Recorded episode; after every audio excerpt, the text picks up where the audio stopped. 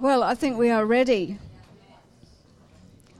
You know, Romans twelve and verse two says that we are to be transformed by the renewing of our mind. And in this church, we're all about teaching people how to live their best life. And this morning, we are really lucky to have a life coach with us here to help us do just that. And her name is Stephanie Noon. She is she is a, a qualified and accredited coach. She specialises in the development of people and teams. She has a diploma of positive psychology and well-being, a distinction in teaching character and creating positive classrooms. She's passionate about helping individuals to flourish, to unlock their full potential. She's worked with individuals, corporations, educational institutions and councils. She has regular segments on Adelaide's, Adelaide Radio's Mix one oh two point three breakfast show, and is also a consultant writer of magazine articles and blogs for health partners. Prior to establishing her life coaching business in two thousand seven, she spent fifteen years as a senior management, ma- sorry, senior manager in the area of marketing and communications. When she's not life coaching, her life is busy with four children, two of her own and two stepchildren who live with her. She enjoys competing in masters athletics and taking hikes with her husband and dog. She is also an A-grade netball coach and vice president of her netball club. She's based in Adelaide, South Australia. She's an accredited association coach within A, can't even say it, A N Z I Coaching, and also a member of the International Coaching Federation, International Pos- Positive Psychology Association, Australian Association of Cognitive and Behavioural Therapy, Positive Education Schools Association, and belongs to the International Positive Education Network. And if that isn't enough for you, she's smart, she's funny, she has good morals, she's very integral, she's great company, she's caring, she's loving, she's wise, she's positive, she has a great sense of humour, she's a good listener, she's a good talker, she's a great mother, and I'm really proud of her, not just because of all her achievements, but most of all because of who she is. And she's my sister. Would you help me in welcoming Stephanie Noon?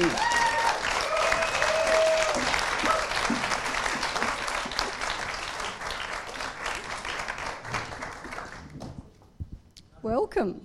Thanks very much. That's, Vic, this is so funny. Like, we've been here, since we've been here, Vicky and I have teared up four times having a love-in on each other, and do, do that just as I come up to. Thanks. That's just to, that was to help you um, get started. Thanks very much. Well, Stephanie is here today to help us with um, learning about how to set goals that we can actually achieve.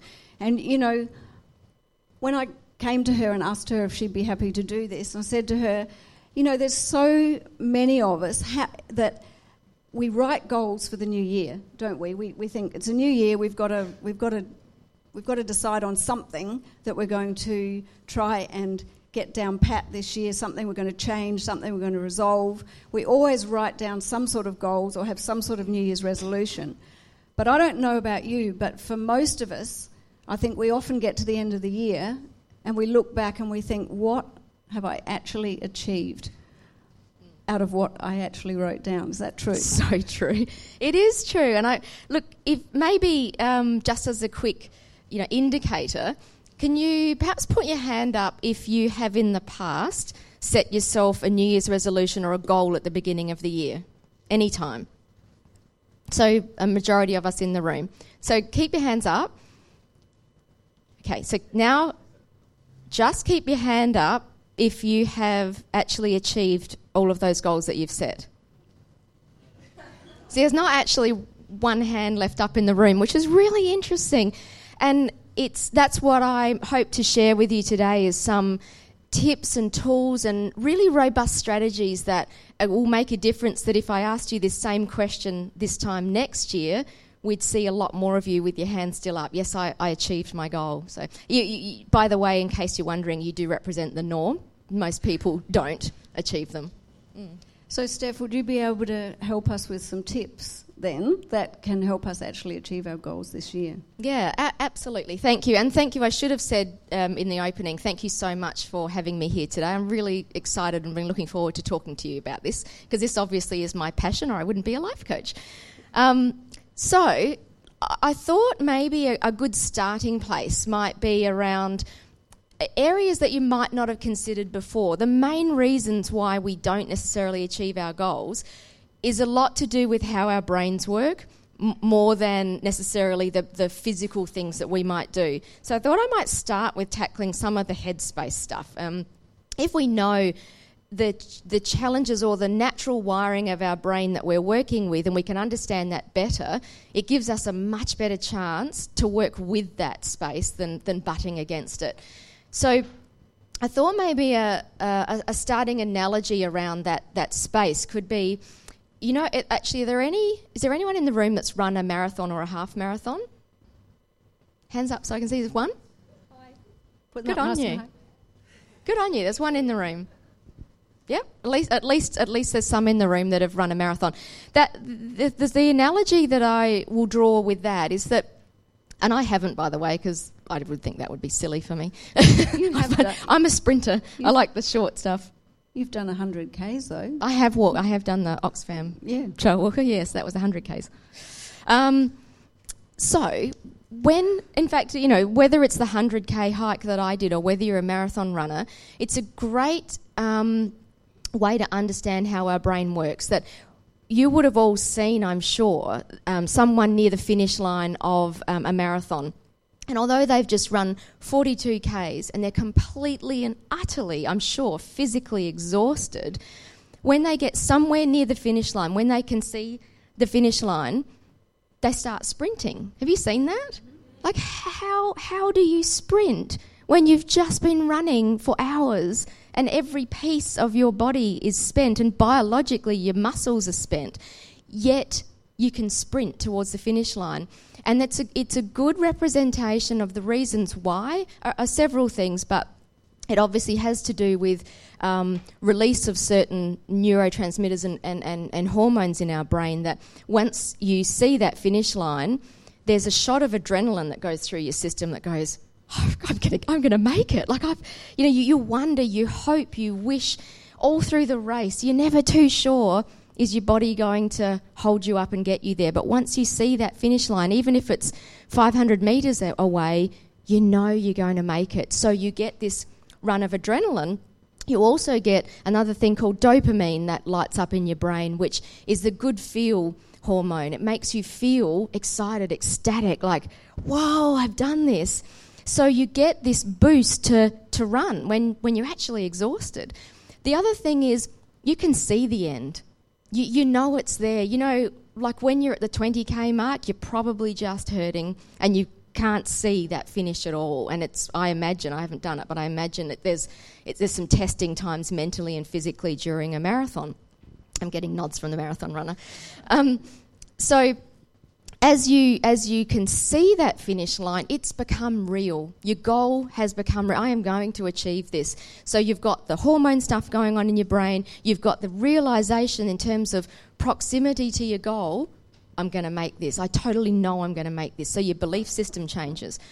So I'd, I'd invite you to, to consider that analogy when you're setting goals, that you can use a lot of those things to for the way our brain operates to help you achieve yours.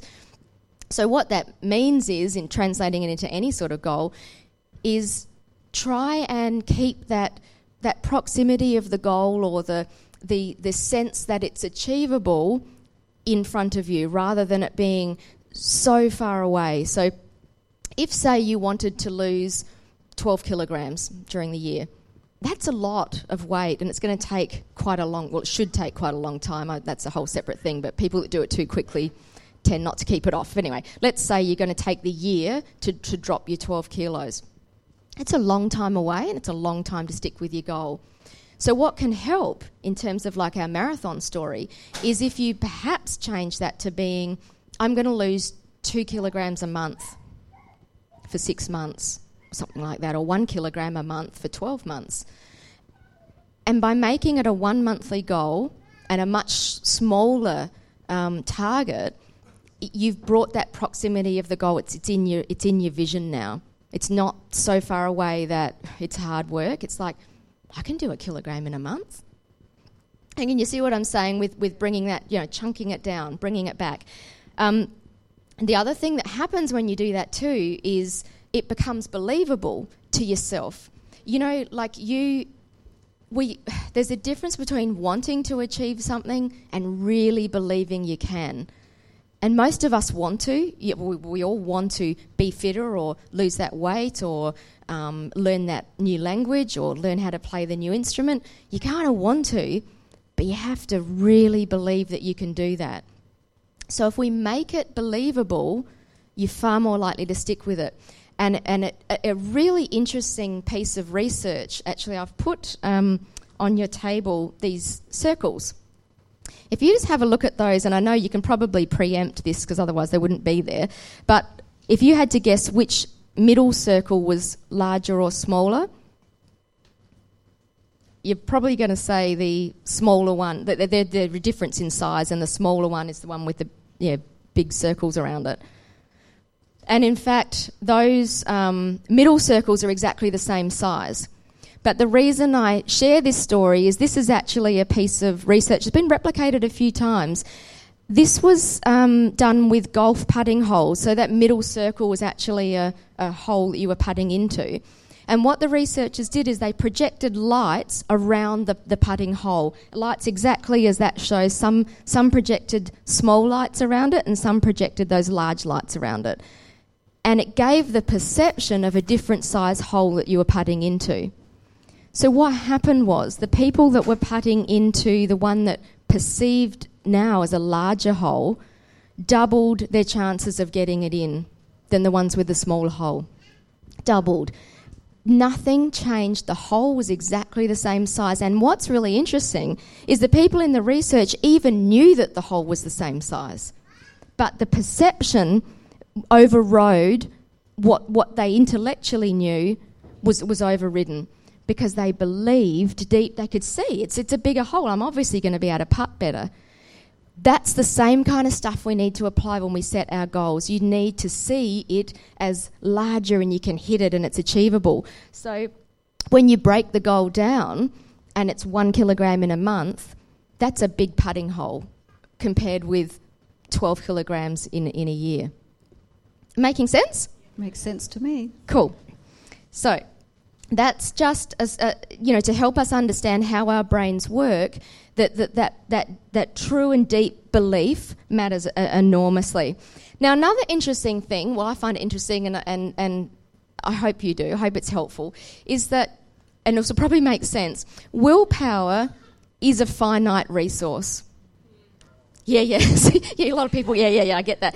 So, for example, you... I don't know whether you did, but you may at breakfast time think, shouldn't really have the bacon, I'm going to choose the fruit sticks. And you can possibly do that a little more likely than if it was in the evening tonight and you're sitting on your lounge and you're watching T V and you really want that bag of chips and you just go, oh, stuff it, I'm having the bag of chips. Because our willpower, so a guy called um, Roy, Roy Baumeister has done a lot of research in this space, and, and he's found that it's like a muscle.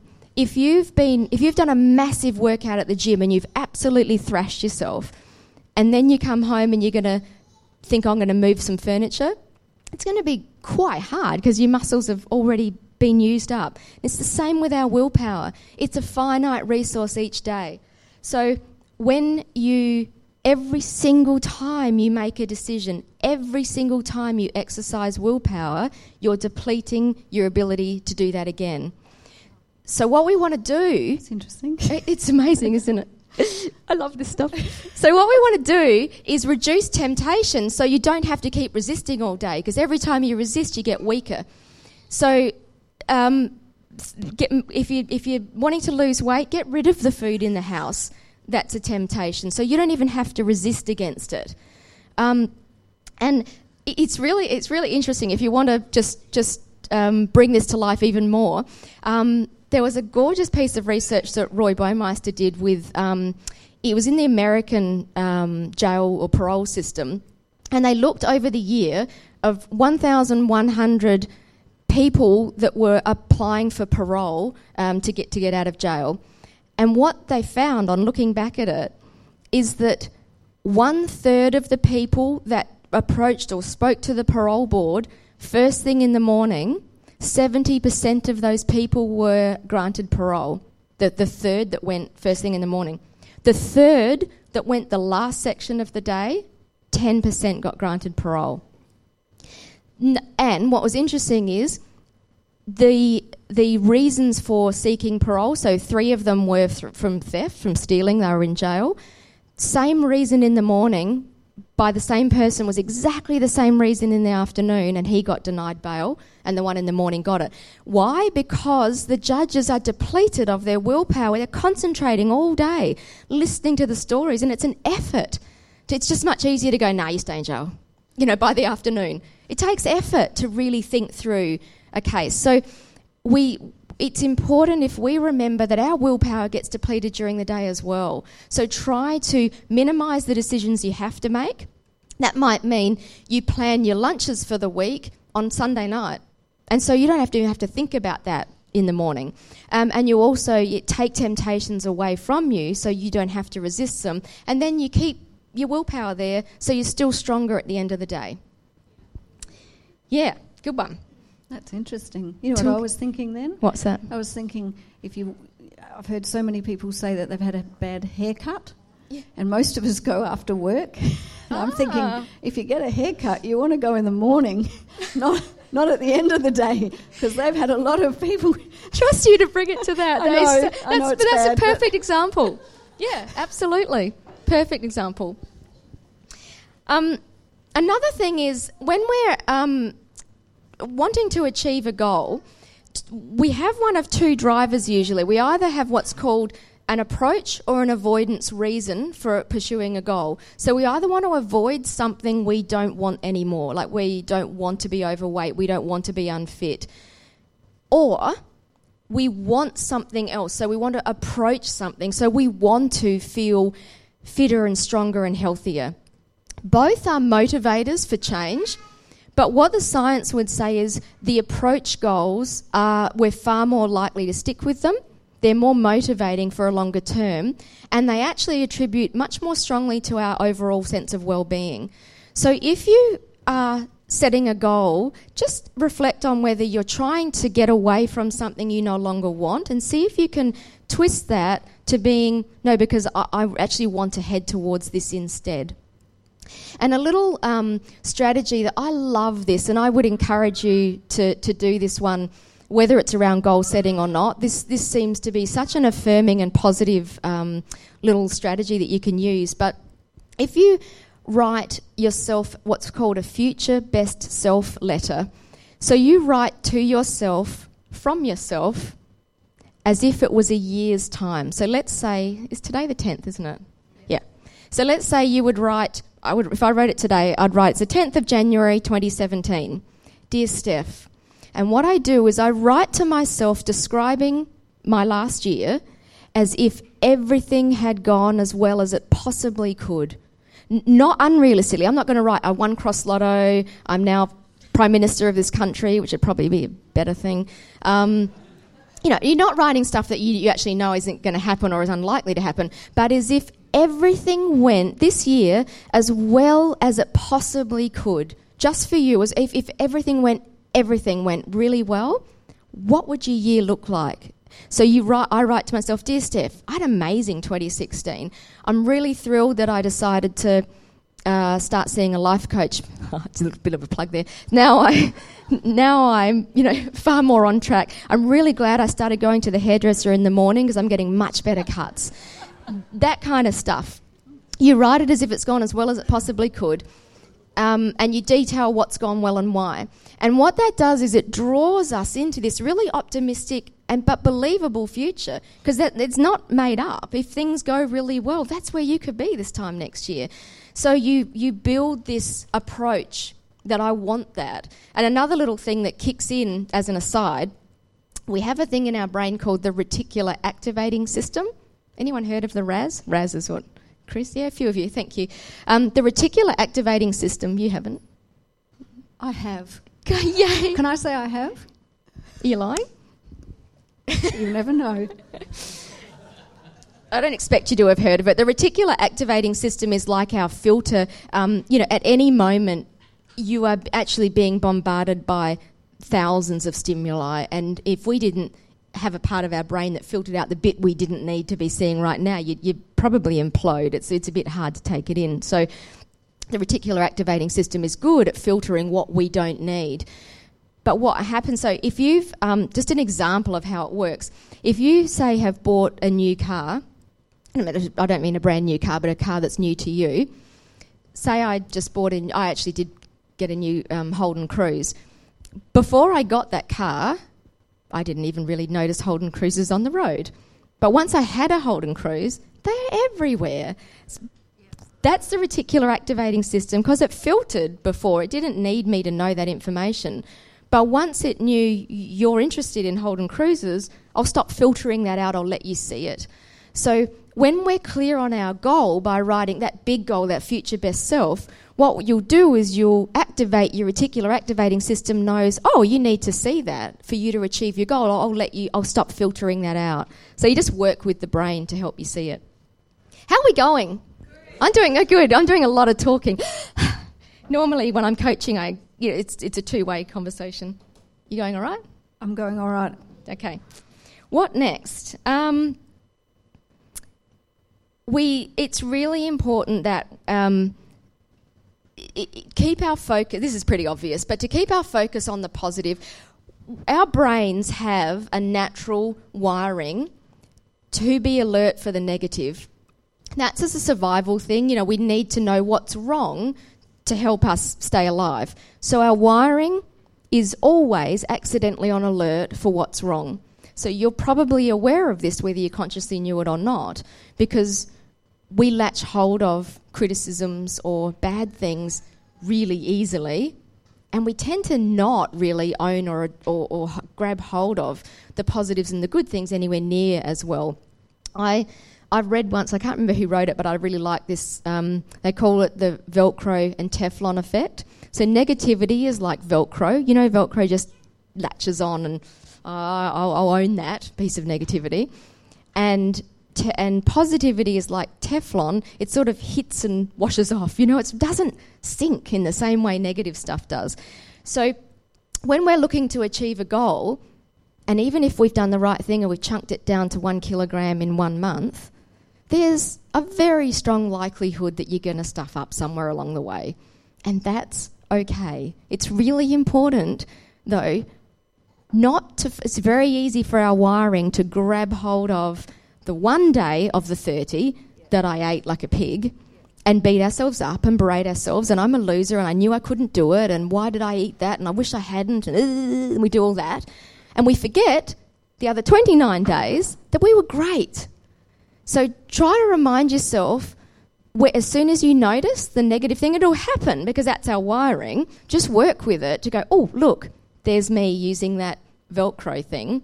I'll, I'll stop that thought now because it's not helpful and I'll focus on the other days that I did really well.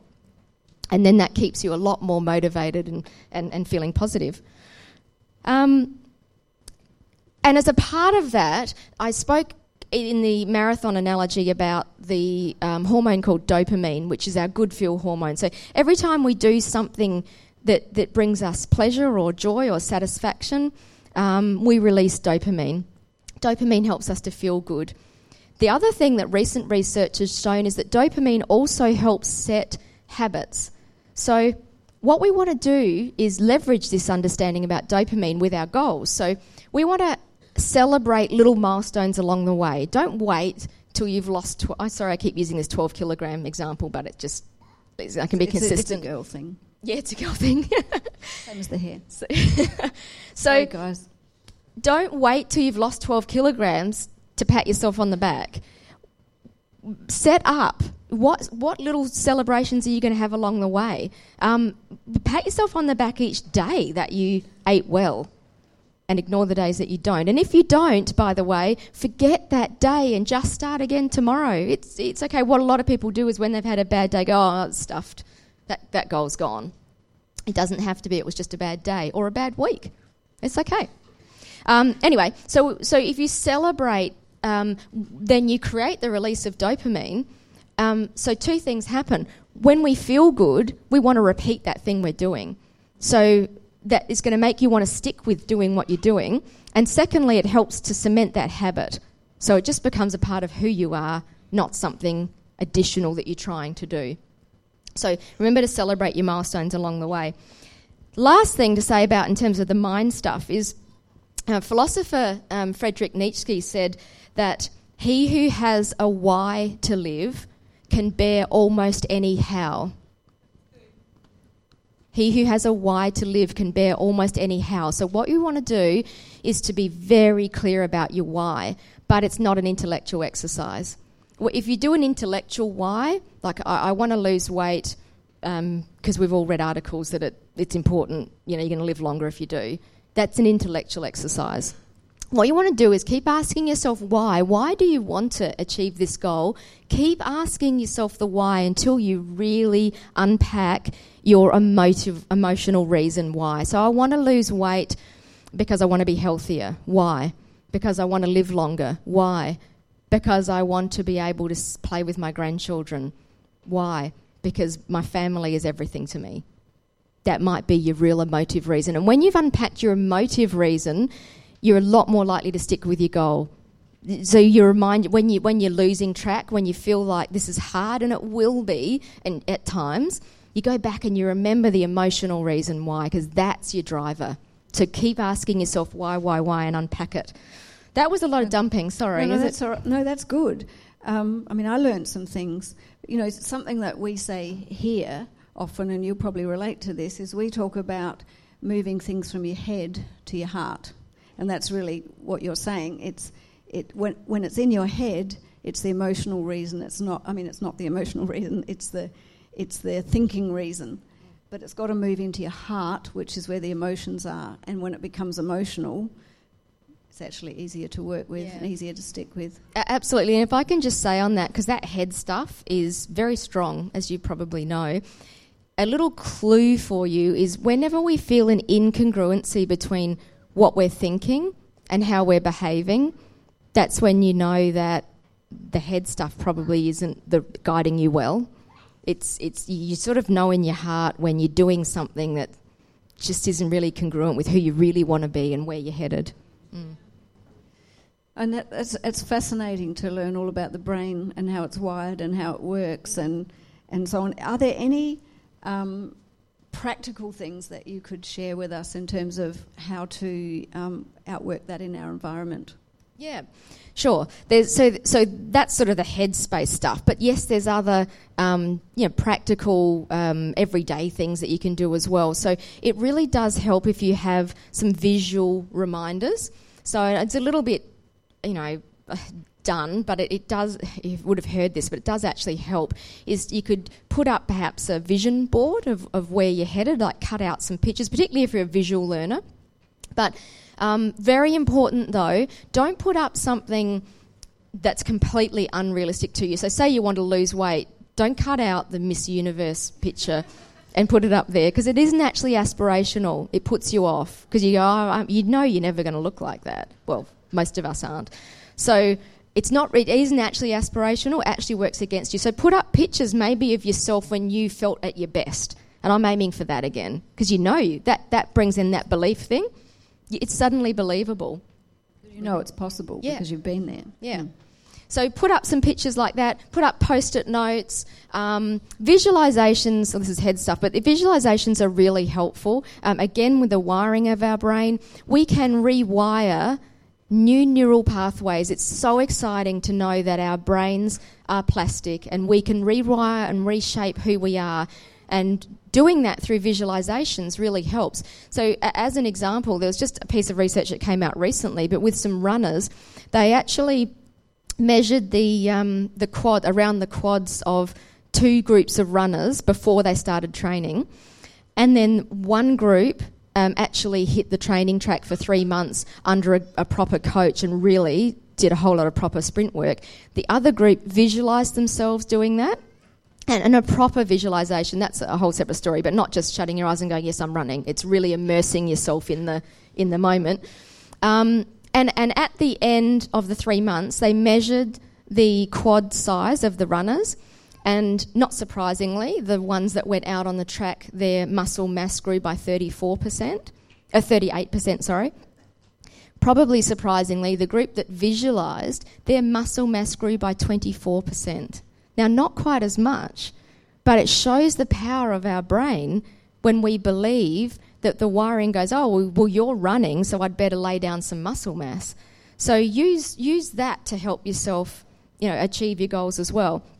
Um, what else? The other thing is it's good to have an anchor um, because when we're starting any new habit, it's it's easy to forget. It's not that you even meant to, you know, to, to not achieve, do your goal thing. If you're learning a new language and you you need to learn a new piece each day, it's not that you don't want to. It's just that you're not used to doing that, so you're likely to forget. You go to bed that night and you go, oh, I didn't do that, you know.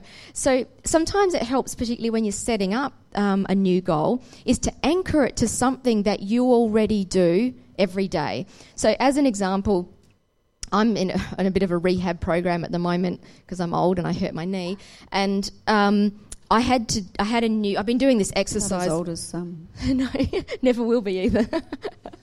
um, um, so. I had I do these exor- rehab exercises every night, but the physio introduced a new one he wanted me to do morning and night, and which is just a, a hamstring curl thing, and I just forgot because I wasn't used to doing it in the morning. So you anchor it with a when-then statement. So what you do is you I, what I did is I say, when I have breakfast, then I'll do my hamstring curls, or when-then. Anchor it to something that you already do. So you, when I brush my teeth, do this one. When I brush my teeth, I'll do squats. That you can get an incidental exercise so easily, but you anchor it to something you're already going to brush your teeth. So anchor it into that. When then? When I brush my teeth, then I'll do my squats. When I just before I eat my breakfast, then I'll do my hamstring curls. That helps to build that reminder before it's a habit for us. Um, nearly wrapping up, because I know I'm, you're sitting there so nicely, and I've done a lot of talking. So last couple of points. Um, We have um, a guy called Sean Aker done some fantastic work on, this is again actually leveraging our brain, but it's called the twenty second rule. It's a bit like the, is it, people argue whether it's a three second or a six second rule when you drop food on the ground and you can pick it up. This is our twenty second brain rule, that two parts of our brain, we have the front part of our brain where the prefrontal cortex is, sort of just in, in our forehead. That's our executive functioning part of the human brain. That's the um, the decision-making space where we make rational decisions, our rational thinking.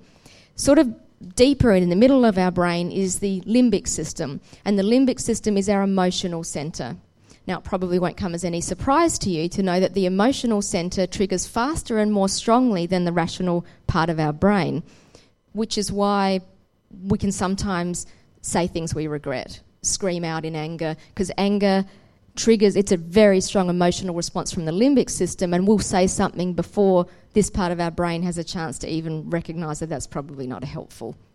So when the twenty second rule says that if you've triggered your emotional centre, so let's say you're really hungry and you're absolutely craving a Tim Tam or something. No, no one would ever do that. no, no, no one.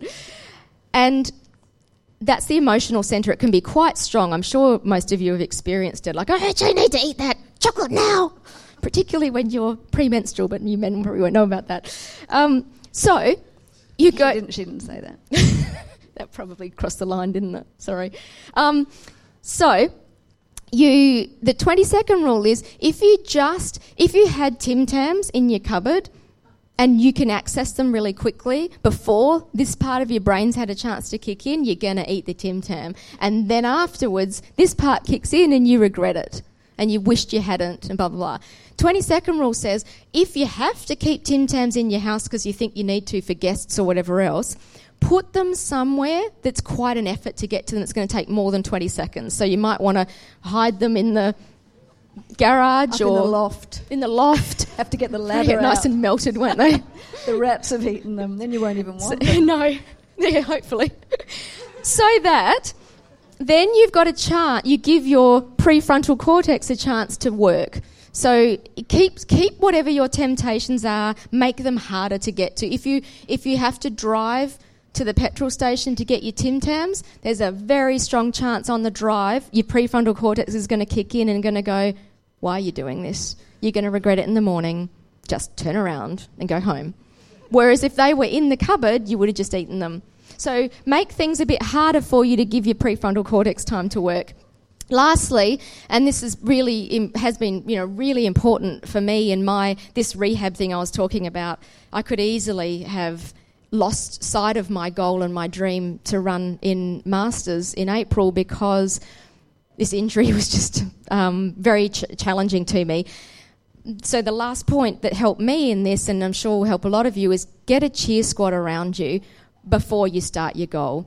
My cheer squad is always my family, um, probably in this case less um, structured in the sense that I hadn't actually gone to them and said, can you be my cheer squad? But I recommend that you do, when you start a goal, get people around you and say, this is what I'm wanting to achieve this year, this is what I'm going to achieve this year. I'm going to u- lose twelve kilos, but I'm going to need some extra support. So be there when I call you or when I text you and say, I'm about to eat this Tim Tam. Here's what I need you to say. Turn around right now. That's right. Before anyone gets hurt. Shut that door. Close it. Is it closed? That's it. You can, That's you it. Can, you can, you can use me. Yeah. So w- when I was going to go, this, this rehab thing is just too hard, I can't do it, mostly because I had some poor advice from a specialist, that my, my cheer squad got behind me and said, don't accept that one specialist's answer.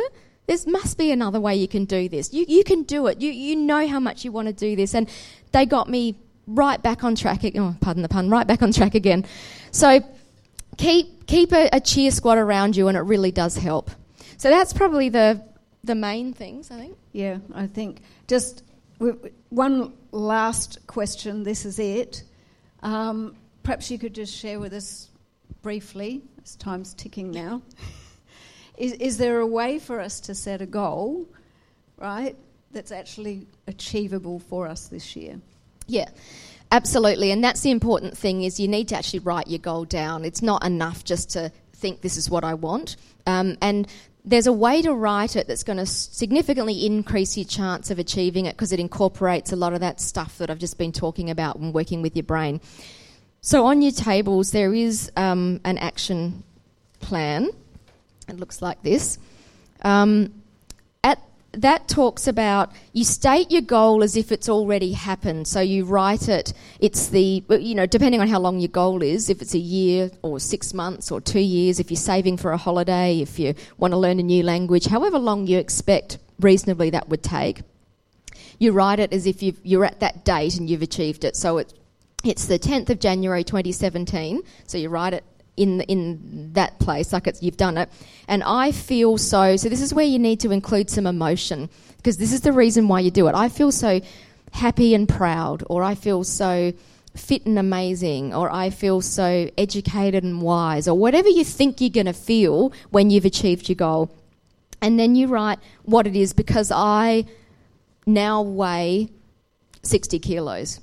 Instead of seventy-two, whatever it is. And I just, there's a subtlety on that. It is far better to talk about I now weigh such and such rather than I have lost twelve kilos. Um, there's something in our brain around losing something rather than that, you know, that approach goal rather than the avoidance goal.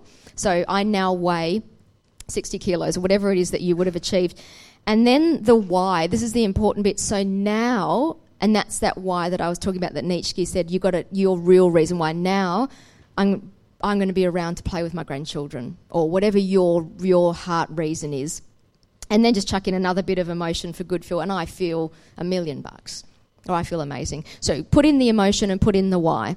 Um, the rest of it is just, um, you know, talking you through, consider what challenges stand in your way. Consider them beforehand, because when we wait till we get to a challenge and then we try and work out what to do, you're up against your uh, limbic system then. You've got emotion. It's very hard to be rational. So anticipate from experience. I know that I really crave Tim Tam. So when that happens, so while I'm in a, a rational state, I'm going to plan. When that happens, I'm going to message Vic and go, help, I'm about to eat a Tim Tam. Or whatever Shut it that is. Door. That's it. Put it down.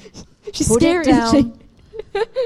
So exactly. So plan what where you know you're likely to come unstuck and put some um, strategies in place to help you avoid um, getting unstuck. And what people and resources do you need behind you? That's your cheer squad. How will you celebrate along the way? That's to trigger that dopamine. Um, and how what, how what will you do if you start to feel you're not going to achieve your goal? So you get that down before you're in that place, and it'll be really helpful. And then on the back, it's just about um, stating some actual actions that you'll take. Now, uh, also on your table, there's a, a smaller sheet which is just um, some ideas on how to be happier in two thousand sixteen as well, which you might like to take Um, home with you. And um, I, I just want to really encourage you that we're, we're going to thank Steph in a moment, but I want to really encourage you to write something on that action plan. Uh, we're going to break in a minute, and there's more breakfast available, coffees will be available again, but I would suggest to you, right, Steph, that they actually write something down while you're here, right here and now, because yeah. as you said, if you walk away, it's proven that if you do something about it right now, you've got far greater yeah. chance of actually... Absolutely. The research says if you don't take action in this very moment, the chances of you doing it later are greatly diminished. So I'd encourage you just to... You don't. You don't. You can change it and tweak it up, but it's probably a good idea to get something down if you can. Mm. And you're very happy. You'll be very happy if anyone wants any help just to sure. wander around and, and, and help them out with that. Yeah, absolutely. absolutely. Please, please ask, yeah. Yeah. Oh, that's fantastic. Um, why don't we just give Stephanie a huge big hand this morning and thank her.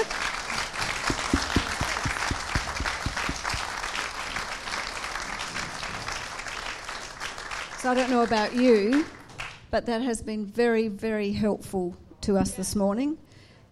Right? If people felt that? Yeah, absolutely. Steph, we have something for you. Um Just to say thank you. Thank you. Thank you so much. It's been amazing.